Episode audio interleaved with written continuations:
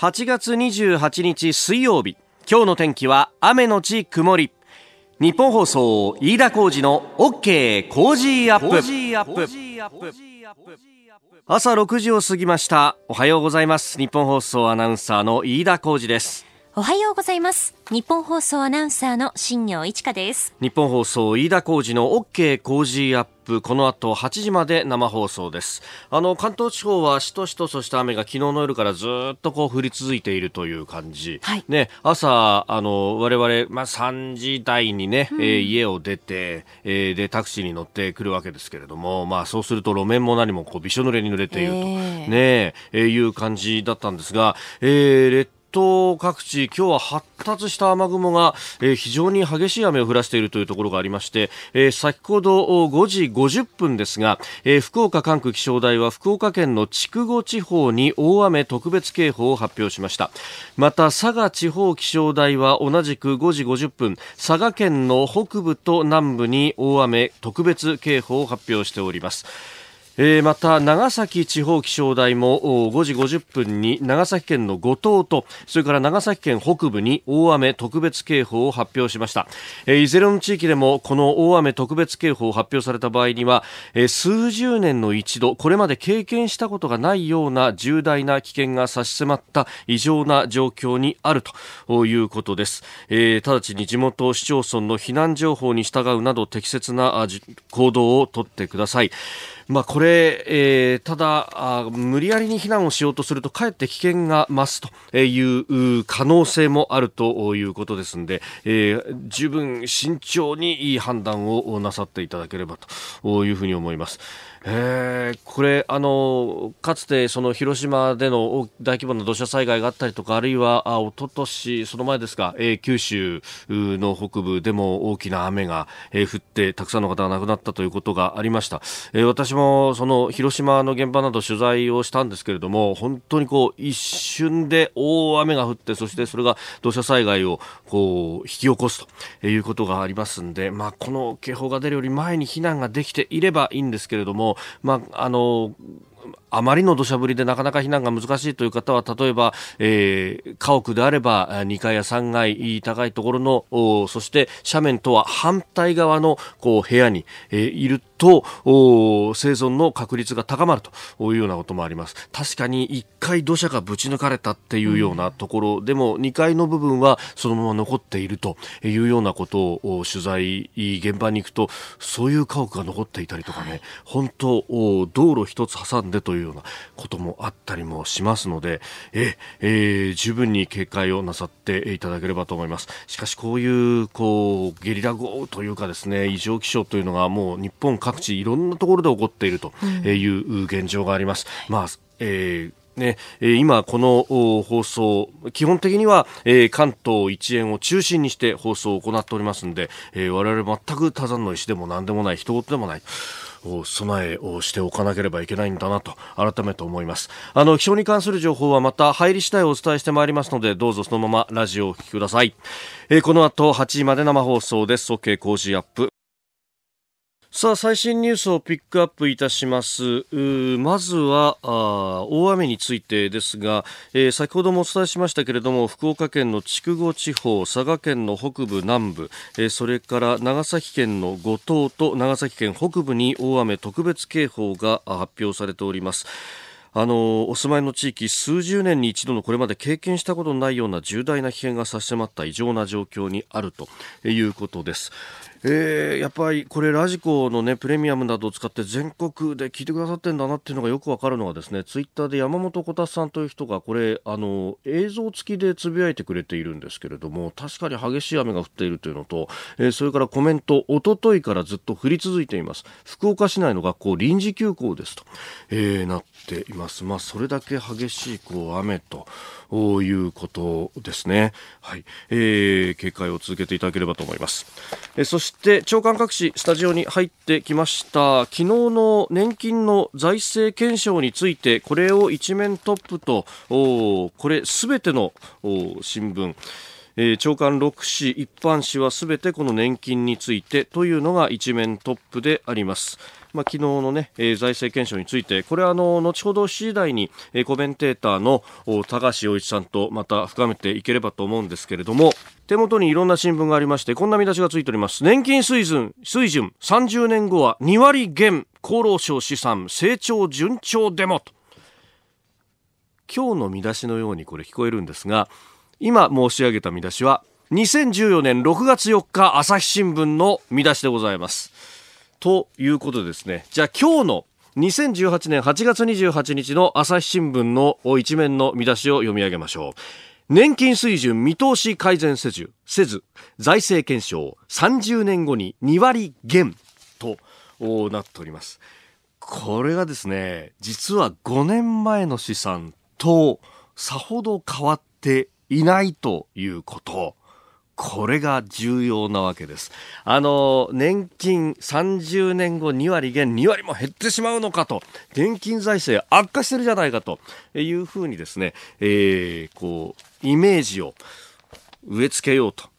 見出しっていうものは重要ですんで、そうやって書いてくるというところがあるんですが、これ5年前とですね、比較してるところがあんまりないっていうのがあれっていうところなんです。そうなんです。5年前の試算と同じなんですね。それは、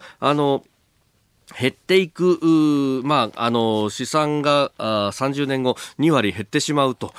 いうところをこう捉まえればですね、それは実は大変だってことになるんですが、高齢者が増えた段階で、現役世代が減っていくということを考えると、それは、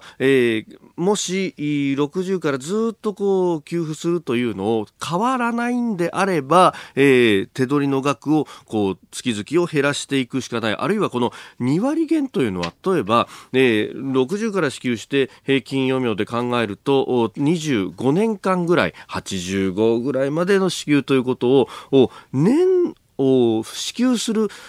その25年というですね、期間を例えば2割減にするということでの対処というのもできるわけですよ。手取り額は今と変わらないけれども、支給する期間を短くしますよ。支給する期間を短くするっていうのは何かっていうと、これ、かといって、余命を削るわけにはいきませんから、そうすると支給開始年齢を引き上げるということになります。2割引き上げるとどうなるか、だいたい67、8ぐらいということになって、確かに今回の試算で、今の給付水準をじゃあ変わらずにいくんだったらどうしたらいいか、年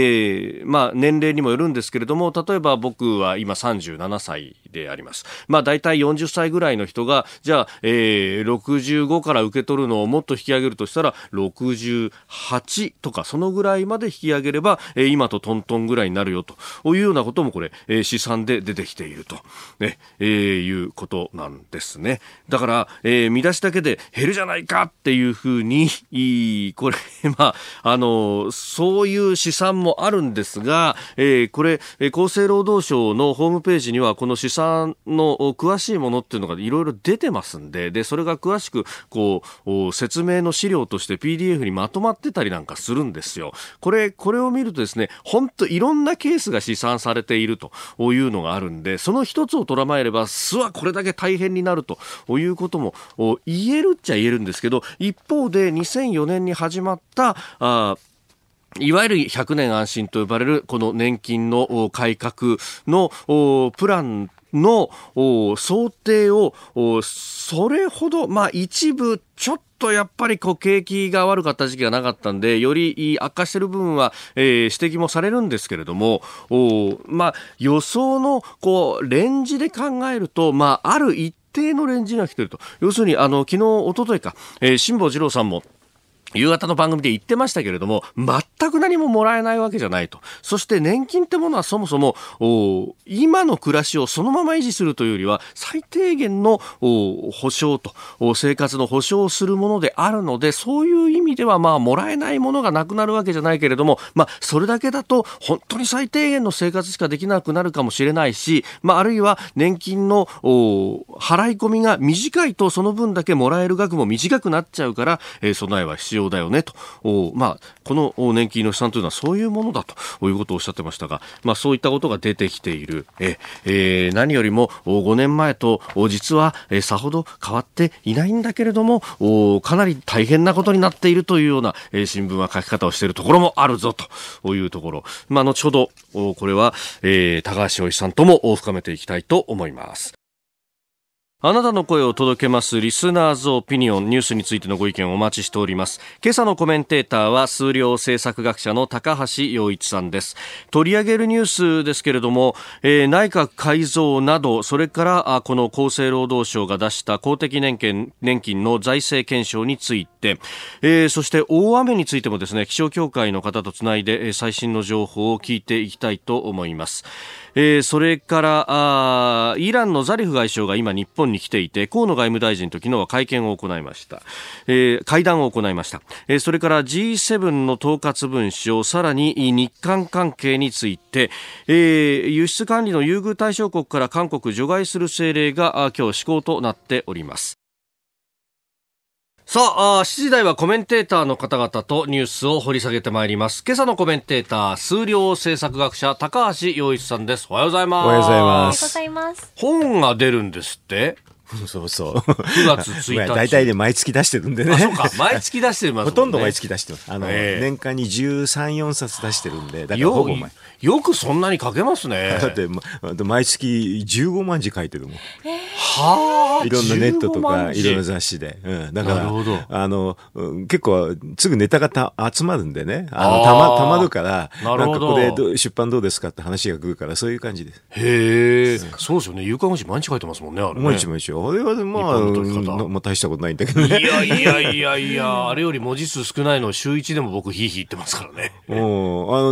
結構それは楽なんですよ。いろんな移動の時のね、チャチャチャチャってね、スマホで書いちゃって。スマホで書いちゃうんだ。なるほど。ちなみに9月1日は、不走写真書から韓国嘘の代償と、またタイムリーな本じゃないですか。まあね、今韓国が話題なんで、いや、これ書いたら1ヶ月前ですからね。おー、こんなことになるとは。思わなかった。今日も韓国についてもお話しいただきますので、今日よろしくお願いします。よろしくお願いします。リスナーの皆様にプレゼント、働く人の心を育てる月刊誌モラルビズ300円、今なら1冊無料で差し上げています。職場の風土を変えたい、上司や同僚、部下との人間関係を良くしたい、ビジネス現場で直面する課題、解決方法、人間力を高めるヒントが満載。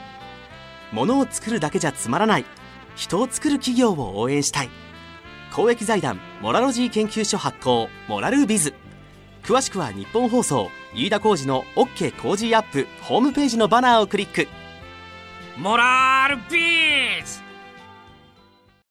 8月28日水曜日、時刻は朝7時を過ぎました。改めましておはようございます。日本放送アナウンサーの飯田浩司です。おはようございます。日本放送アナウンサーの新業一華です。あなたと一緒にニュースを考える飯田浩司の OK 工事アップ。7時台はコメンテーターの方々とニュースを掘り下げてまいります。今朝のコメンテーター、数量政策学者の高橋洋一さんです。おはようございます。おはようございます。高橋さんには番組エンディングまでお付き合いいただきます。では最初のニュース、こちらです。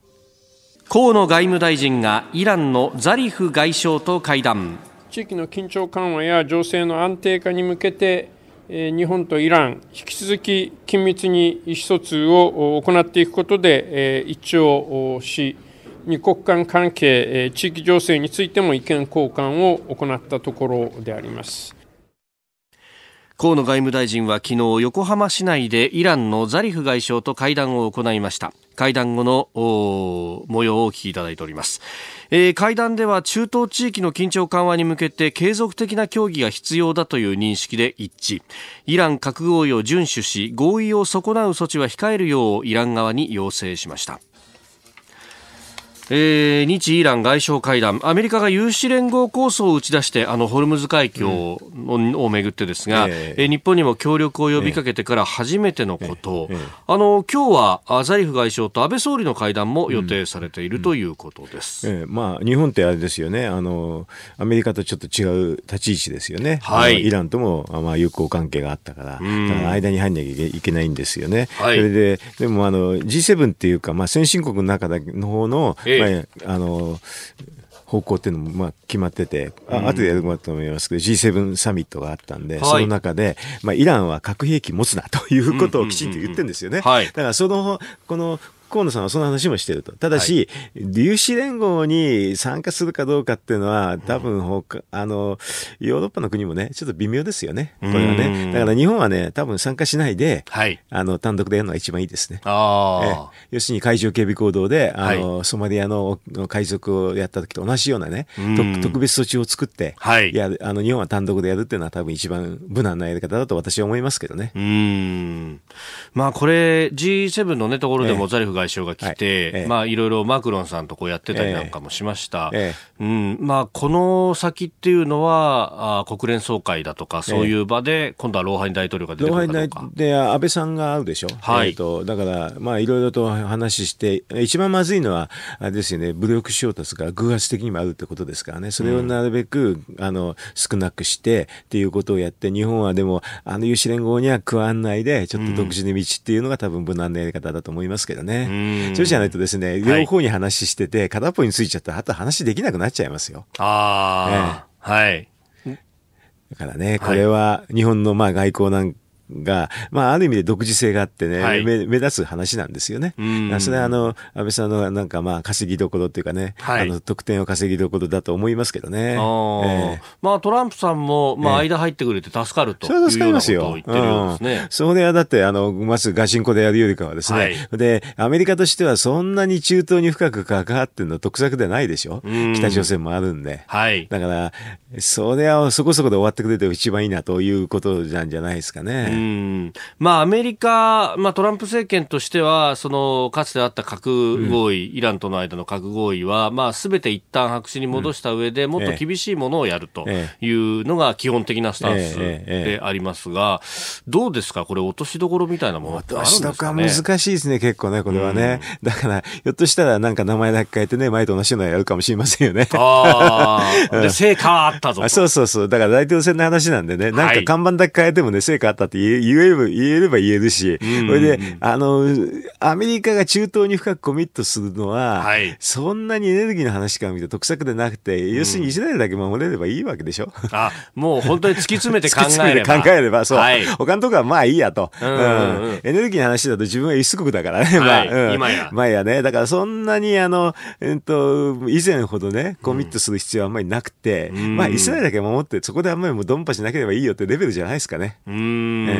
まあ、そう考えると、だからこそイランというものがもともとイスラエルの宿敵でもあるし、だから出てくるわけだね。ある程度はまあね、トランプは振り上げた拳っていうのはなんかで落とさなきゃいけないけど、まあ、トランプって多分ね、看板の変えでもねよくやったっていう人ですよ。まあ、ナフタに関しても看板の書き換えで、まあ、少しいじりましたけど、あとこの間に日米の、ね、貿易交渉なんかもね、まあ TPP とほとんど一緒ですよ。これでも書き換えて成果あったっていうわけでしょ。はい、なるほど、その辺がまあ現実的な落としどころと。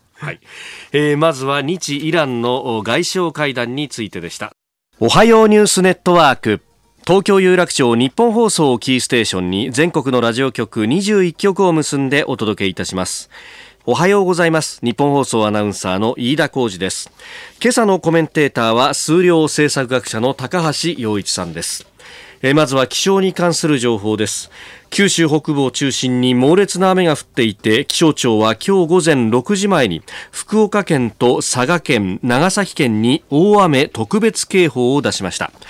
対象の地域ではこれまでに経験したことのないような大雨となっているところがあり、気象庁は何らかの災害がすでに発生している可能性が高く、5段階の警戒レベルで最も高いレベル5に相当する状況だとして最大級の警戒を呼びかけております。まずは先ほど午前7時に行われました気象庁の会見の模様をお聞きいただきます。自分の命、大切な人の命を守るため、地元市町村からすでに発令されている避難勧告等レベル4に直ちに従い、緊急に避難してください。で、現在早朝であることから、避難する際には周囲の状況を十分に確認してください。気象庁の会見の模様をお聞きいただきました。特別警報が発表された地域は数十年に一度のこれまで経験したことのないような重大な危険が差し迫った異常な状況にあるということです。直ちに地元市町村の避難情報に従うなど適切な行動を取る必要があります。ではこの雨の状況、最新情報について日本気象協会の伊藤智博さんとつなぎます。伊藤さん、おはようございます。おはようございます。現在のこの九州地方ですが、どういった状況でしょうか。はい、気象庁は今日午前6時前に長崎県、佐賀県、福岡県に大雨特別警報を発表しました。はい、数十年に一度のこれまでに経験したことのない大雨となっているところがあります。何らかの災害がすでに発生している可能性が高く、警戒レベル5に相当する状況ですので、はい、最大級の警戒が必要となります。で、九州北部にはですね、活発な雨雲が次々とかかる状況が続いています。はい、佐賀県の各地では明け方にですね、レーダーによる解析で1時間に110ミリから120ミリ以上という猛烈な雨が降ったとみられ、相次いで記録的短時間大雨情報が発表されました。で、午前5時までの1時間に佐賀市で103ミリ、それから白石町では 98.5 ミリと、猛烈な雨を観測し、また午前5時までの24時間に降った雨の量は長崎県の平戸で395ミリ、佐賀市では325ミリと平年の8月1ヶ月分をですね、上回る大雨となっています。で、直ちにですね、もう命を守る行動をとっていただきたいということに尽きると思います。慌てて避難することは危険な場合もあります。はい、例えば身の危険を感じるような雨の降り方ですとか、また道路がもうすでに冠水しているようなところもあると思います。どうしてもですね、屋外に避難することが難しいという場合は、斜面の崩れやすい場所とは反対側のですね、建物の2階に移動するなどすると良いと思いますね。そして、これまでの大雨で九州北部各県、土砂災害警戒情報が発表されている地域がありますし、また氾濫の危険性が非常に高い、氾濫危険水位を超えている川もあります。で、この後もう九州北部活発な雨雲がこの後しばらくですね、続きますので、これがさらに局地的に猛烈な雨、さらに雨の降る量が多くなる恐れがあります。繰り返しになりますが、命を守る行動、周りの方に体の不自由な方とかですね、お年寄りの方いらっしゃいましたら、お互い助け合ってですね、身の安全を確保していただきたいと思いますね。これ、そのおとといからリスナーの方からメールやツイッターをいただくと、おとといぐらいからずっと雨が降り続いてるんですっていうのが来たんですが、この先っていうのはどのぐらい降るんですかね。今日はもうほぼ前線が同じようなところ停滞しますので、その前線付近の発達した雲がかかりますので、今日はもうこの大雨に警戒ということになりますね。なるほど。この原因というのは、その前線が停滞している、でそこにこうどんどんとこう水蒸気が流れ込んでるというのは、そうですね、雨の原料とも言います。湿った空気がこう次々と前線に向かって流れ込んでいるために、雲が発達をしているということになりますね。これ、南の方で台風がっていうの話もありますけど、それも影響ありますか。全くないとは言わないですけども、だいぶ日本から離れたところを通ってますが、そういったところ周辺と湿った空気が流れ込んでいるというのもあると思いますね。なるほど。今日はずっと警戒が必要なんですね。伊藤さん、どうもありがとうございました。日本気象協会伊藤智博さんにつなぎました。レベル5とに相当するという大雨特別警報、福岡県と佐賀県、長崎県に出ております。当該地域の方々、数十年に一度のこれまで経験したことのないような重大な危険が差し迫った異常な状況にあります。地元市町村の避難情報に従うなど適切な行動をとってください。では続いてのニュース、こちらです。厚生労働省が公的年金の財政検証を公表。厚生労働省は昨日、5年に一度公的年金の財政状況をチェックする財政検証を公表しました。公表された結果では、今後経済が順調に成長した場合には目減りはするものの、所得代替率は 50% を維持できるとしておりますが、マイナス成長の場合には 50% を下回る恐れがあるとしております。これ、前回は6月4日に出ていたということもありまして、選挙後にこれ先送りしたじゃないかと、与党への批判というのも上がっております。今日は、東京版最終版ですが、朝刊6紙すべてがこれを一面トップに書かれていると。まあ、表現は様々ですけれどもね。まあ、全部一面トップっていうのは、ちゃんと資料を事前に流して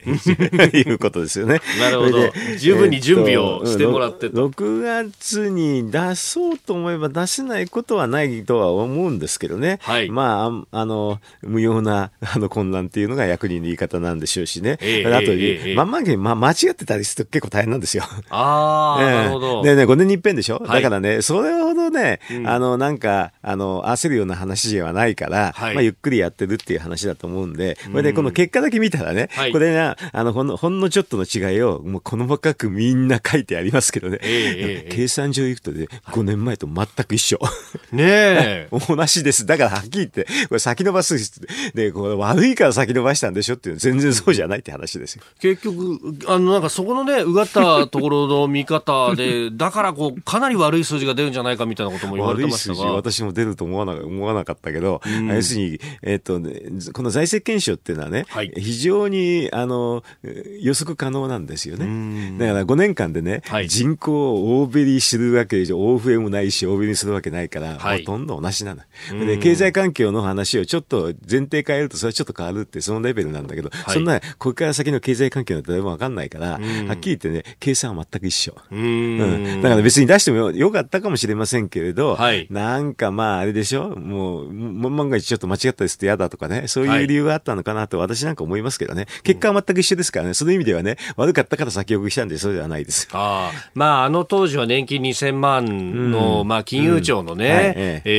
件があったりなんかしたんで、そこにさらにってわけにいかないみたいなこともあったのかなと思う。5年間の計算でね、そんなのはまずありえませんよ。で年金ってね、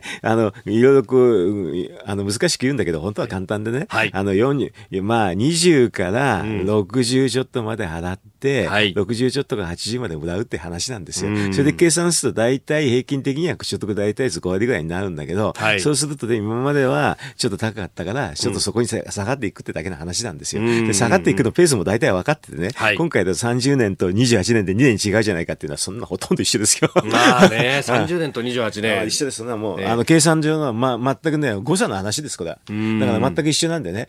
年金ってそういう風に単純な仕組みなんですよね。要するに半分死ぬまで半分はもらえないって、これだけの話なんだもん。なんかそのレベルの話だから、別にね、どうのこうのって、これが少ないの減ったくれって言ったって、半分死ぬまで待ってて、その人の保険料を半分の人がもらうって、それだけの話ですから、これは。なるほど。まあ、途中で病気だったりとか、不慮の事故だったりとかで亡くなる人って、こう、統計で考えると。いつか必ず半分までは、必ずどっかの年齢のところまでしか半分は必ず死ぬんですよ。で、どっかの年齢以上、必ず半分は生きてる。それだけなの。そうすると半分死んだ人の保険料はいただいて、でそれを長生きとして回すだけって、それが年金なんですよ。なるほど。でその均衡点が年金の受給開始年齢のあたりってことなんだ。長くなるのは当たり前でね、それは長くならないと半分死ぬとまでが人が足んないでしょ。それはこれだけ寿命が伸びてるからということですね。しょうがないでしょ。だからどっかで半分死ぬまで待って、その人たちは保険料払ってもらって、実は年金払いませんよって、その保険料の分を長生きした人に回すって、それだけだもん。こんなもんは難しくないから。かつて55歳から支給ができたっていうのは、平均の寿命が68だかなんかで、だいたい55ぐらいにはこの人口の全体の生まれ出た人の半分が亡くなっていたという時代があった。そんなレベルなんですよ。だからこれかっこ簡単でね、年金もらえるかもらえないかって言ったらね、長生きした人はすっごくもらえますと、これで早死にしちゃった人は全くもらえませんって答えしかないな。ずっとこれだな。それがいわゆる掛け捨てのシンプルな保険と同じ原理っていうここでそうなんだ。年金は保険である。全く保険。長生きに備える保険。単純すぎてね、こういうのでいくら計算してもね、あんまり本当に大した話じゃないんですよ。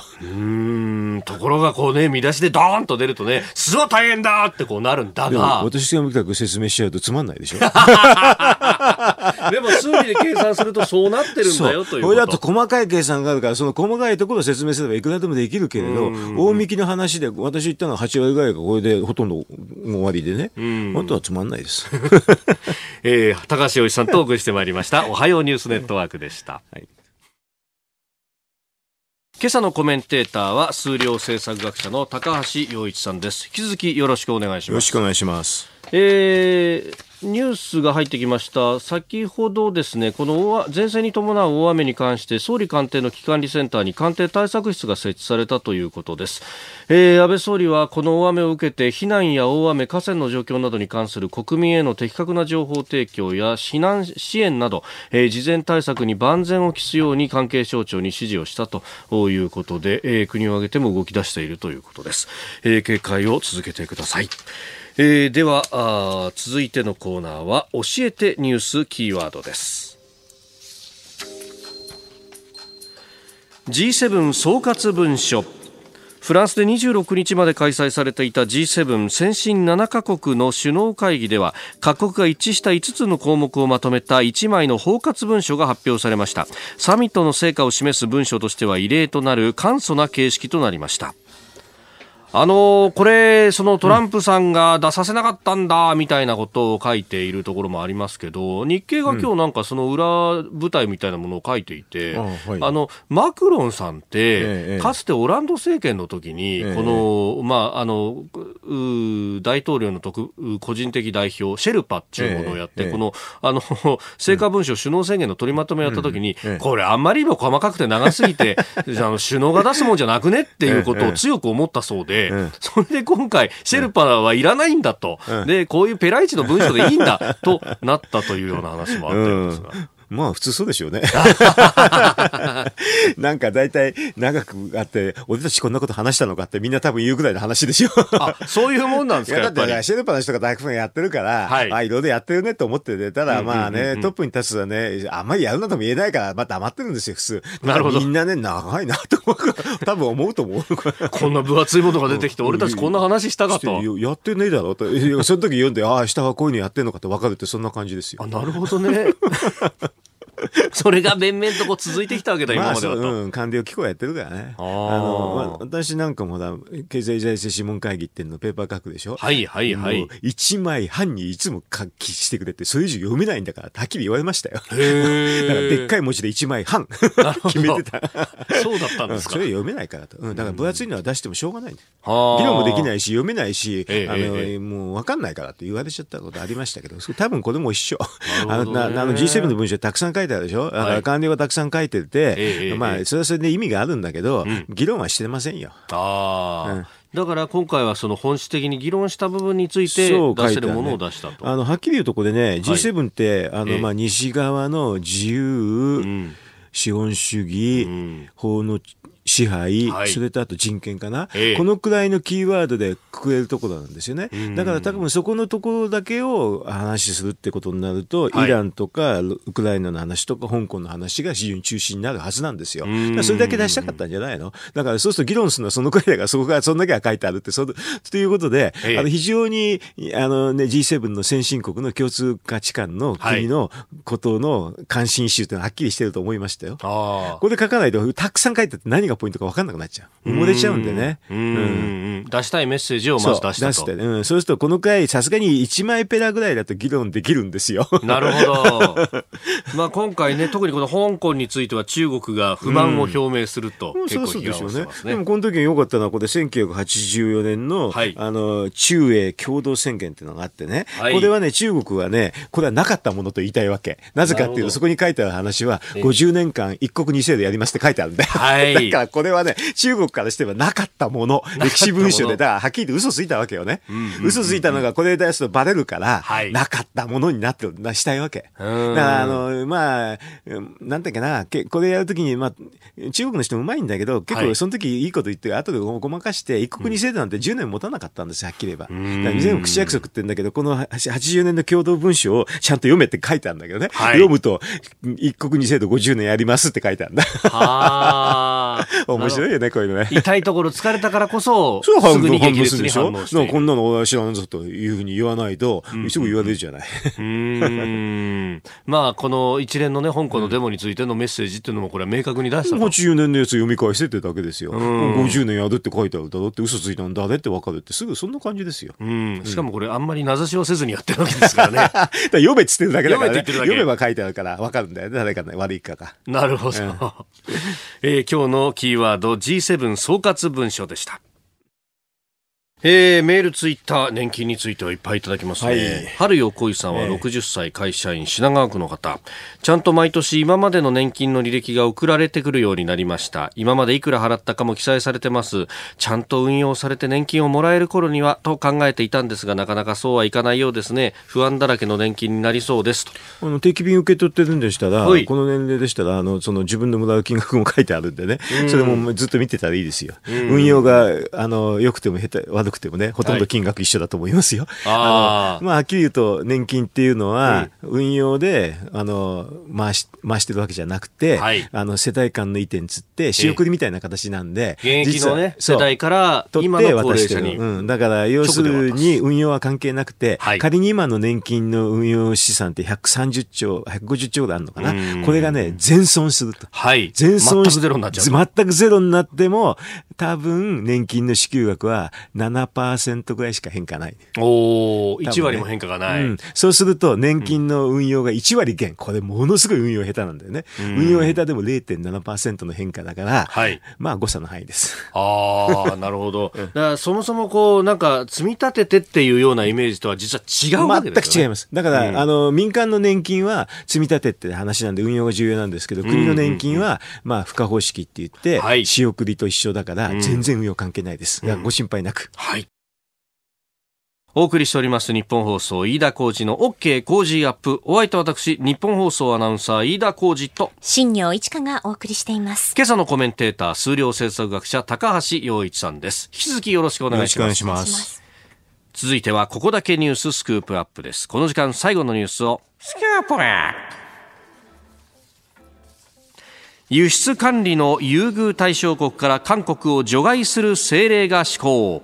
引き続きですね、外為法の規定に基づく厳格な審査に努めるとともに、正当な民間取引であると確認できた輸出については許可をしていく方針であります。今まで通り粛々と運用していきたいというふうに言っています。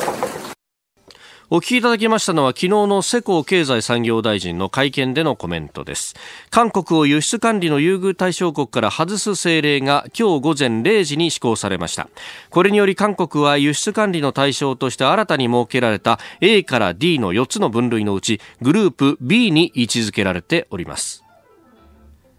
閣議決定したのは今月の頭でした、それが今日午前0時をもって施行されたということです、はいはい。予定通り。予定通りと。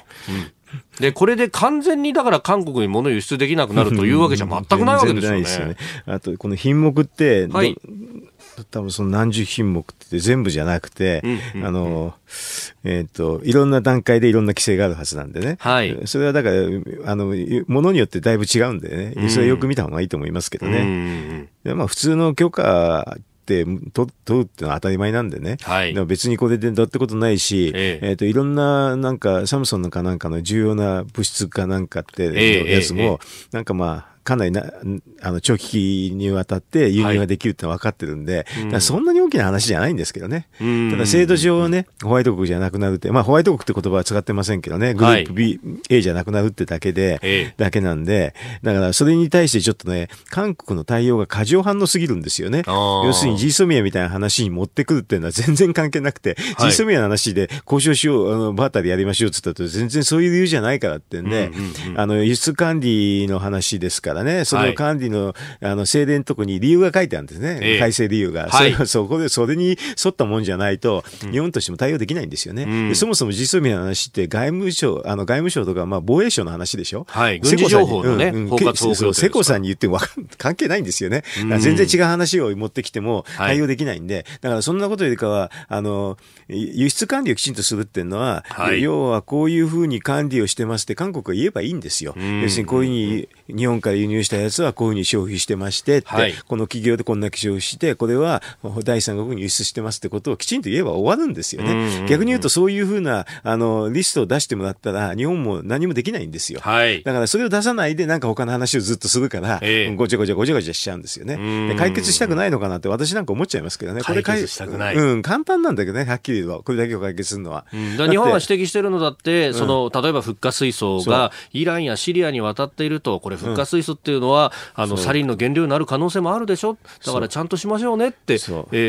らリスト出してくださいよっていうのをずっと言い続けてるわけですよね。復活水素っていうのは番号があってね、はい、これはいくなどんだけの量を輸入者があってどこにはっきりしてるわけですね、それ輸入者が韓国企業の先に売り渡した先も分かってるわけだから、うん、それだったらサムソンだったらこんだけ輸入してます、サムソンの消費こんだけです、在庫いくらありますって数字出せば終わりですよ、うん、でそこで消費してなかったら第三国にこういう輸出しましたって終わり、はいうん、そういうふうに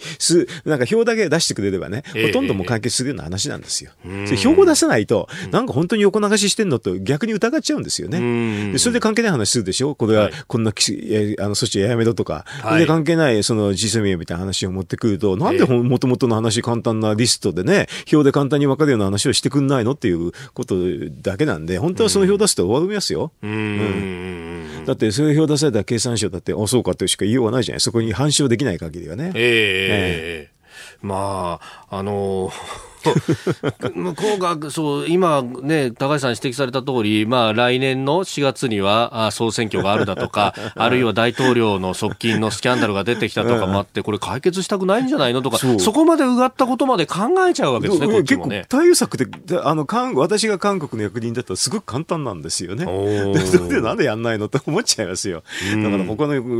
何なのとで関係ない話ばっかりするでしょ、はい、なんか中国の話なんて別にね、中国の話を仮にねこういうふうにね解決します聖子さんに言ったところでね、聖子さんちょっとそれは私に言われてもっていう話にしかならんですよ、まあ、私じゃなくてじゃあ河野外務大臣に言ってくださいっていうふうになると、それでそういうなんか関係ない話をしてね筋違いで、はい、それで今言われたので側近のね不祥事の話だとかあと自分の経済政策の失勢とかねすごく高くなってるんですよね、特に若い人たちもね、そうだからねそっちの方の話を隠したいのと逆に思っちゃうぐらいなんですよね、やらないとね、別にね答えがこの輸出管理の答えが難しいわけではないんですよ、普通の国でしたら、はい、まあ簡単に資料出せます、で逆に言うとその資料を出せないっていうのはそこが不備なんですよ、だから日本としてはその資料簡単な資料なのに出てこない、はい、おかしいと言い続けてるだけなんですよね、まあそれをこう我々としてはこの間も言ったけどさとか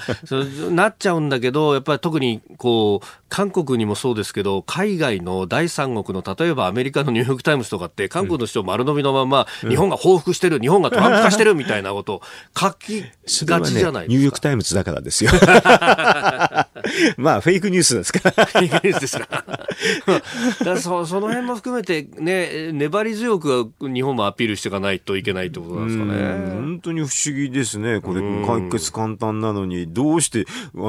答えを表一票で終わるような話なんですよ、表一票でエクセル一票で終わるような話をどうして関係ない話ずっとしてんのかって本当によくわからないですよね韓国との関係輸出管理の優遇対象国から除外する政令施行というニュースを取り上げました。このコーナー含めてポッドキャスト YouTube ラジコタイムフリーでも配信していきます。番組ホームページご覧ください。あなたの声を届けますリスナーズオピニオンです、ニュースについていろいろいただいてますけれども6時台の項目紹介では内閣改造と党役員人事もやりますよっていうふうに、紹介したんで、はいはいまあ、それも結構いただいたんですけれども、まあ、二階幹事長の、ね、去就だとかあるいは岸田さんですかポイントは岸田さんと二階さんなんですけどね、うん、これはちょっと先まで読まないと分かりにくいんですが、はいね、多分年内の、解散っていうのはないから国政は当分ないんですよね、うんまあ、消費税上げてるから年内やりにくいでしょうと、はい、それあと経済環境が非常に悪いから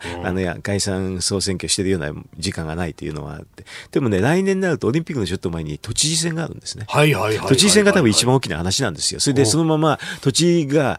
オリンピックそのまま出ますから。そうですね。オリンピックすぐ出ちゃうんですよね。だから、まあ、小池さんで言っていいのか、それで勢いがちょっとないでしょ。そうすると、まあ、他の野党の方がどういう候補を立てるかって非常に今関心が高いんですよ。噂では。噂で山本太郎さんとかあるし、それで埼玉県が、あれでしょ、ドイツ候補が勝っちゃったってことでしょ。だから勢いが多分ついてね。そうなるとね、ここの都知事選が大きなポイントになると、二階さんは小池さん推しだから、そのままでいいのかどうのか。それとあと、ポスト安倍の時に、今のところ、まあ、令和おじさん、菅官房長官がすごい人気あるんですけど、そのままだよりかは、まあ、岸田さんもうちょっと競った方がいいのかどうかとかね。そういうので、岸田さんをちょっと持ち上げるとかね。そういう話が多分出やすいんですよ、こういう時には。だから、この内閣改造が、実は9月の12日だと思うんですけどね、ポイントになるっていうことですよね。なるほど。岸田さんね、この間の選挙では、自派の候補を落としちゃったりなんかしましたからね。だからこそね、